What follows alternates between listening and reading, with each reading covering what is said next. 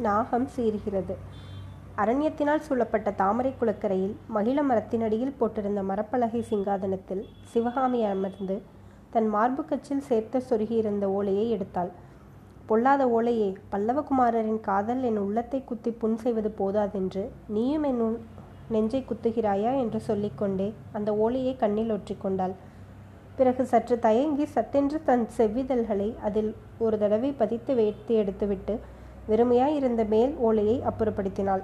உள்ளேட்டில் முத்து போல பொறிந்த அழகிய சின்னஞ்சிறு எழுத்துக்கள் காணப்பட்டன. கண்களில் ஆர்வம் ததும்பி சிவகாமி படிக்கத் தொடங்கிய போது அக்கா அக்கா என்று பின்னாலிருந்து வந்த சத்தத்தை கேட்டு திடுக்கிட்டாள். திரும்பி பார்த்தால் அந்த மரச்சிங்காதனத்தில் கைப்பிடி மீது ஒரு பச்சை கிளி உட்கார்ந்து அவளை கூர்ந்து கவனித்துக் கொண்டிருந்தது. கிண்கிணி ஒழிப்பது போல சிவகாமி கலகலவென்று சிரித்துவிட்டு அந்த கிளியை பார்த்து சுகபிரம முனிவரே உமக்கு என்ன இங்கே வேலை? இளம் பெண்கள் தனியாக இருக்கும் அந்தப்புறத்திற்குள் ரிஷிகள் வரலாமா? அதிலும் பூஜை வேளையில் கரடி புகுந்தார் போல ஒரு கன்னிப்பெண் தன் காதலனின் ஓலையை படிக்கும் போகும் தருணத்திலா நீ வந்து சேர்வது? போம் போம் என்று கையை ஓங்கி வீசிய போது அந்த கை வீச்சானது. கன்னத்தை நெருங்கி வரும் காதலனுடைய கரத்தை தள்ளும் அபிமாயம் அபிநயமாகவே தோன்றியது. அதற்கடுத்தாற்போல் அந்த ச சுகமுனி மகாமுனிவரும் மாட்டேன் மாட்டேன் என்றார். சிவகாமி மறுபடியும் சிரித்துவிட்டு கூறினாள். வேஷதாரி ரிஷியே கதைகளில் வரும் அரசிலங்குமரிகள் எல்லோரும் அந்த புறத்தில் உம்மை வைத்துக்கொண்டு எப்படித்தான் ரகசியம் பேசினார்களோ? தெரியவில்லை. இருக்கட்டும் இருக்கட்டும். நான் பல்லவ ராஜ்யத்தின் மகாராணியாகும் போது உனக்கெல்லாம் அரண்மனையில் இடமில்லாமல் செய்து விடுகிறேன். அப்போது அந்த விஷமம் நிறைந்த சுகப்பிரம்மம் மாமல்லா மாமல்லா என்று உச்சஸ்தாயில் கீச்சுக்குரலில் கத்திற்று. ஓஹோ அப்படியா செய்தி நான் அந்தப்புறத்திலிருந்து உங்களை துரத்தி அடித்தால் மாமல்லரிடம் சலுகைக்கு போவோம் என்று சொல்லுகிறீர்களா? நடக்காது முடிவரே நடக்காது. பல்லவ சிங்காதனத்திலே சிவகாமி தேவி அமர்ந்தவுடனே முதல் காரியமாக அந்த ராஜ்யத்திலே சோம்பி திரியும் ஆண்டிகள் பிக்ஷுக்கள் காவி துணி தரித்த சந்நியாசிகள் மண்டையோட்டு மாலை அணிந்த கபாலிகர்கள் இவர்களை எல்லாம் நாட்டை விட்டு ஓடி ஓட்டிவிடப் போகிறேன். யோக்கியமாக கல்யாணம் செய்து கொண்டு இல்லறம் நடத்துகிறவர்களுக்குத்தான் பல்லவ ராஜ்யத்தில் அப்புறம் இடம் இருக்கும். தெரியுமா? நான் அந்த ஓலையை படிக்கும் வரையில் உம்முடைய திருவாயை மூடிக்கொண்டு சும்மா இரும். சும்மா இருக்க முடியாது என்பது போல் சுகர். ரதி ரதி என்றார். சிவகாமி திரும்பி பார்த்தாள். அங்கே ரதி துள்ளி ஓடி வந்து கொண்டிருந்தது. ரதி அந்தப்புறத்திற்கு தகுந்த சகி நீதான். எல்லாவற்றையும் கேட்டுக்கொண்டு வாயை திறவாமல் மௌனமாய் இருப்பாய். இந்த ரிஷியோ எதையும் அறையும் குறையுமாக கேட்டுக்கொண்டு நாலு பேர் இருக்கும்போது மானத்தை வாங்கி விடுவார். இந்த வேஷதாரி முனிவர் இங்கிருந்து தொலைந்து போன பிறகு உனக்கு மாமல்லரின் ஒளியை படித்து காட்டுகிறேன் ரதி. இவ்விதம் கூறி ரதியின் மோவாக்கட்டையை தடவி கொடுத்துவிட்டு சிவகாமி மீண்டும் ஒளியை பார்த்தாள். கையிலே பணியாரத்தை வைத்து கொண்டிருக்கும் குழந்தை அதை சாப்பிட்டால் ஆகி போய்விடுமே என்ற பயத்தினால் தயங்குவது போல சிவகாமியும் ஓலையை படிக்கும் இன்பத்தை தள்ளி போட்டுக்கொண்டே இருந்து கடைசியில் படிக்கலானாள். ஓலையில் பிராகிருத பாஷையில் எழுதியிருந்தது பின்வருமாறு. பாரத நாட்டில் புகழ்பெற்ற சிற்ப சக்கரவர்த்தியின் செல்வகுமாரியும் சௌந்தரிய தேவி தேவதை அடிபணிந்து போற்றும் சுகுமாரியும் பரதநாட்டிய சாஸ்திரம் வலம் வந்து தொழும் வணங்கும் கலைமானியும் மாமல்ல பல்லவரின் இருதய சிம்மாசனத்தில் கொழுவீற்றிருந்து தனியரசு புரியும் மகாராணியும் ஆகிய சிவகாமி தேவிக்கு இனிமேல் ஓலை எழுத மாட்டேன். நானே நேரிலே வந்து விடுவேன் என்று முன் ஓலையில் எழுதியிருந்தேன். அதற்கு மாறாக இதை நான் எழுதுவதற்கு இரண்டு காரணங்கள் உண்டு என் ஆறுயிரே முந்தா நாள் இரவு நான் ஒரு கனவு கண்டேன். அதை நினைத்தாலே என் தேகமெல்லாம் சிலிர்க்கிறது. கற்பனைக்கு எட்டாத இன்பம் நிறைந்த அந்த அதிசய கனவை கேள். கனவிலே நான் தூங்கிக் கொண்டிருக்கிறேன். ஆகாய வழியில் அந்தரத்தில் காற்று படுக்கையில் மிதந்து கொண்டே தூங்கியதாக தோன்றியது.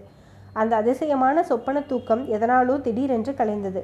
கண்களை விழித்து பார்க்க முயன்றேன். ஆனால் ஏற்கனவே கண்கள் விழித்துத்தான் இருந்தன.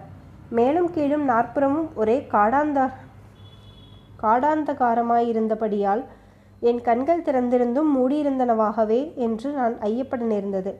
உன் கண்ணிமையில் தீட்டிய மையை காட்டிலும் கர் கரியதாய் என்னை சுற்றிலும் படர்ந்திருந்த அந்த அதிசயமான இருட்டை பற்றி நான் சிந்தித்து கொண்டிருக்கையில் எனக்கு சற்று மேலே வட்ட வடிவமான ஒரு ஒளி தோன்றக் கண்டேன்.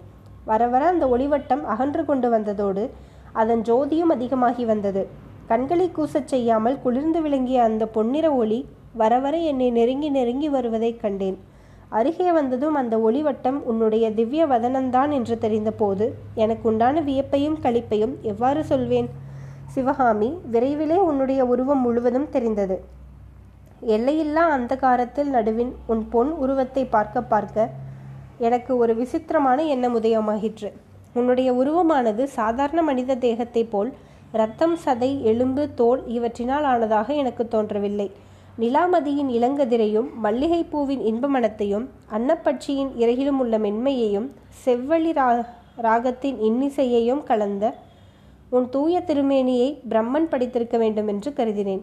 இவ்வாறு நான் உன் மேனி அழகாகிய மதுவை அறிந் அருந்தி மயங்கி நிற்கையில் நீ என் அருகே வந்து நெருங்கி வந்தாய். உன் முகத்திற்கு வெகு சமீபத்தில் உனது பொன்முகத்தை கண்டேன்.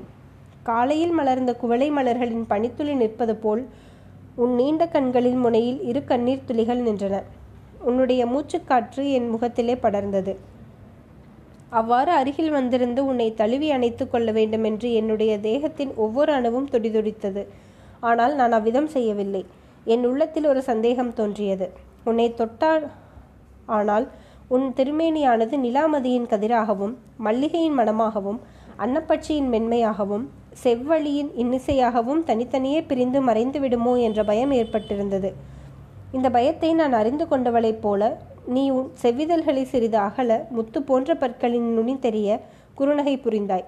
உன் பொன்வதனம் என்னை அமுத போதையில் ஆழ்த்திக்கொண்டு இன்னும் அருகே நெருங்கிற்று. ஆ என்ன சொல்வேன்? என் துரதிருஷ்டத்தை. அந்த சமயத்தில் எங்கேயோ ஒரு நாகப்பாம்பின் சீரல் கேட்டது. சட்டென்று திரும்பி பார்த்தேன். ஒரு மரக்கிளையில் இரண்டு பட்சிகள் உட்கார்ந்து ஒன்றன் மூக்கை ஒன்று தொட்டுக்கொண்டும் கலகலவென்று சப்தித்தும் விளையாடி கொண்டிருந்தன. அந்த மரத்தின் அடிக்கிளையிலிருந்து ஒரு நாகப்பாம்பு கருநிறமும் மஞ்சள் நிறமும் கலந்த உன்னுடைய உடலுடைய நீண்ட பாம்பு அந்த பட்சிகளின் இருந்த கிளையை நோக்கி சரசரவென்று ஏறிக்கொண்டிருந்தது அந்த நாகத்தின் சீரலைத்தான் நான் கேட்டதாக தெரிந்து கொண்டேன். அந்த கணத்தில் உன்னை உன்னை கூட மறந்து என் உடைவாளை அவசரமாக எடுத்தேன். அவ்வளவுதான் விழித்து கொண்டேன். என் கண்ணில் வளரும் பெண்ணரசியே சொப்பனங்களிலும் அவற்றின் பலன்களிலும் நம்பிக்கை இல்லாதவன் நான். ஆனாலும் அந்த கனவு ஏதோ அர்த்தம் உண்டா என்று அடிக்கடி என்னை அறியாமல் எண்ணம் உண்டாகிறது. உனக்கு ஏதேனும் அபாயம் வரும் என்பதை குறிப்பிடுகிறதா என்று ஐயுறுகிறேன். யுத்தம் நெருங்கி வருகிறபடியால் நீ ஜாக்கிரதையாய் இருக்க வேண்டும். ஆனால் எவ்வித கவலையோ பயமோ வேண்டாம். என் கையில் வாழ் இருக்கும் வரையில் உனக்கும் உன் தந்தைக்கும் அபாயம் எதுவும் நேராது. பொழுது விடியப் போகிறது. கீழ்வானம் வெளுக்கிறது. நான் சொல்ல விரும்பிய இன்னொரு செய்தியை சுருக்கமாக சொல்லி முடித்து விடுகிறேன். எனக்கு ஒரு புதிய தோழன் கிடைத்திருக்கிறான். அவன் யார் தெரியுமா? மதையானை மேல் வேலெறிந்து உன்னையும் உன் தந்தையையும் காப்பாற்றிய வீரவாலிபன் தான். அவனை கோட்டை காவலுக்காக சக்கரவர்த்தி அனுப்பியிருக்கிறார். நேற்றிரவெல்லாம் நானும் அவனும் பேசிக்கொண்டிருந்தோம். பெரும்பாலும் உன்னை பற்றியே பேசிக்கொண்டிருந்தோம். சக்கரவர்த்தியிடமிருந்து உங்களுக்கு அவன் செய்தி கொண்டு வருகிறான். நீங்கள் காஞ்சிக்கோட்டையாவது வந்து சேர்ந்து விட வேண்டும் அல்லது சோழ நாட்டை விட்டு போய்விட வேண்டும் என்று சக்கரவர்த்தி சொல்லி அனுப்பியிருக்கிறார். ஆனால் நான் அங்கு வந்து உங்களை பார்த்து பேசும் வரையில் அதை பற்றி ஒரு முடிவும் செய்ய வேண்டாம். யுத்தம் நெருங்கி வருகிறதானது ஒரு காரியத்திற்கு ரொம்பவும் நல்லதாயிருக்கும். கூடிய சீக்கிரம் எனக்கு விடுதலை கிடைத்துவிடும். கோட்டைக்கு வெளியே போகக்கூடிய நாள் விரைவிலே வரும். அந்த நாள் வந்தவுடன் நானே நேரே அங்கு வந்து உன்னை பார்த்துவிட்டு வேறிய வேறு காரியங்களை கவனிப்பேன். என் செல்வமே ஒவ்வொரு சமயம் நினைத்தால் இந்த ராஜ்யம் எண்ணத்திற்கு யுத்தம் எண்ணத்திற்கு என்றெல்லாம் தோன்றுகிறது. இதெல்லாம் சொப்பனமாயிருக்க இருக்கக்கூடாதா திடீரென்று கண் விழித்து எழுந்ததும் நான் சக்கரவர்த்தி குமாரன் இல்லை. உன் தகப்பனாரிடம் சிற்பக்கலை கற்றுக்கொள்ளும் சீடன் என்று ஏற்பட்டால் எவ்வளவு ஆனந்தமாயிருக்கும்? அப்போது உனக்கும் எனக்கும் இடையே ஒரு தடையும் இராதல்லவா? இவ்வாறு எட்டு மாத காலமாக உன்னை வந்து பார்க்காமல் இருந்திருப்பேனா? ஓலையை ஒரு தடவை முழுவதும் படித்த பின்னர் இன்னொரு தடவை சிவகாமி படித்தாள். பிறகு ரதியை பார்த்து ரதி பல்லவகுமாரரிடமிருந்து வந்த ஒவ்வொரு ஓலையையும் உனக்கு படித்து காட்டினேன் அல்லவா? இந்த தடவை முடியாது. படித்து காட்டினாலும் உனக்கு விளங்காது என்றாள். பிறகு ஓலையை எடுத்துக்கொண்டு பின்னால் இருந்த மகிழ மரத்தின் அடியில் இரண்டு அடி ஏறினாள். மேலே கிளைகள் முளைத்திருந்த இடத்தில் காணப்பட்ட பொந்தில் கையை விட்டு திரும்பி எடுத்தது போல அவளுடைய கையில் ஏழெட்டு ஓலைகள் இருந்தன. அந்த ஓலைகளை ஒவ்வொன்றாய் எடு எண்ணி பார்த்துவிட்டு தம் தன்னிடம் இருந்ததையும் சேர்த்து மறுபடி பொந்திற்குள் வைத்துவிட்டு கீழே இறங்கினாள். ரதி வா போகலாம். சுகபிரம்மரிஷியே வாரும். வீட்டுக்கு போகலாம். அப்பா சமைத்து காத்து கொண்டிருப்பார். மாமல்லரின் ஓலையை படித்து காட்டவில்லை என்று என் பேரில் கோபமா? நாளைக்கு வந்து உங்கள் இருவருக்கும் படித்து காட்டுகிறேன். நாளைக்கு மட்டும்தானா? என் வாழ்நாளில் உள்ள வாழ்நாள் உள்ள வரையில் ஒவ்வொரு நாளும் படித்து காட்டுவேன் ரதி. குமார சக்கரவர்த்தியை பற்றி நீ கூறி நீ என்ன நினைத்து கொண்டிருக்கிறாய்? சுகம் மா முனிவரே. மாமல்லர் மகாகவி என்பதை தெரிந்து கொள்வீராக. காளிதாசனையும் பாரத் பாரவியையும் போன்ற பெரிய கவி மாமல்லர். அவருடைய கவிதைக்கு பாத்திரமான பெண் யார் தெரியுமா? இந்த ஏழை சிற்பியின் மகள் சிவகாமிதான். இவ்விதம் ரதியுடன் சு சுகமுனிவரிடமும் மாறி மாறி பேசிக்கொண்டே சிவகாமி வீட்டை நோக்கி சென்றாள். காட்டு மரங்களுக்குள்ளே சிவகாமி மறைந்ததும் தாமரை குளத்தின் அருகில் இருந்து மற்றொரு பெரிய மரத்தின் மறைவிலிருந்து நாகநந்தி அடிகள் வெளிப்பட்டார். அவர் மெல்ல நடந்து வந்து சிவகாமி ஓலைகளை ஒழித்து வைத்திருந்த மரப்பொந்தில் மரப்பொந்திலிருந்து அவற்றை எடுத்தார். ஒவ்வொன்றாக அவற்றை விரைவாக பிரித்து படித்து படிக்கத் தொடங்கினார். அவ்விதம் வாசிக்க வந்தபோது அவர் விட்ட பெருமூச்சானது நாகப்பாம்பின் சீரலைப் போல துணித்தது.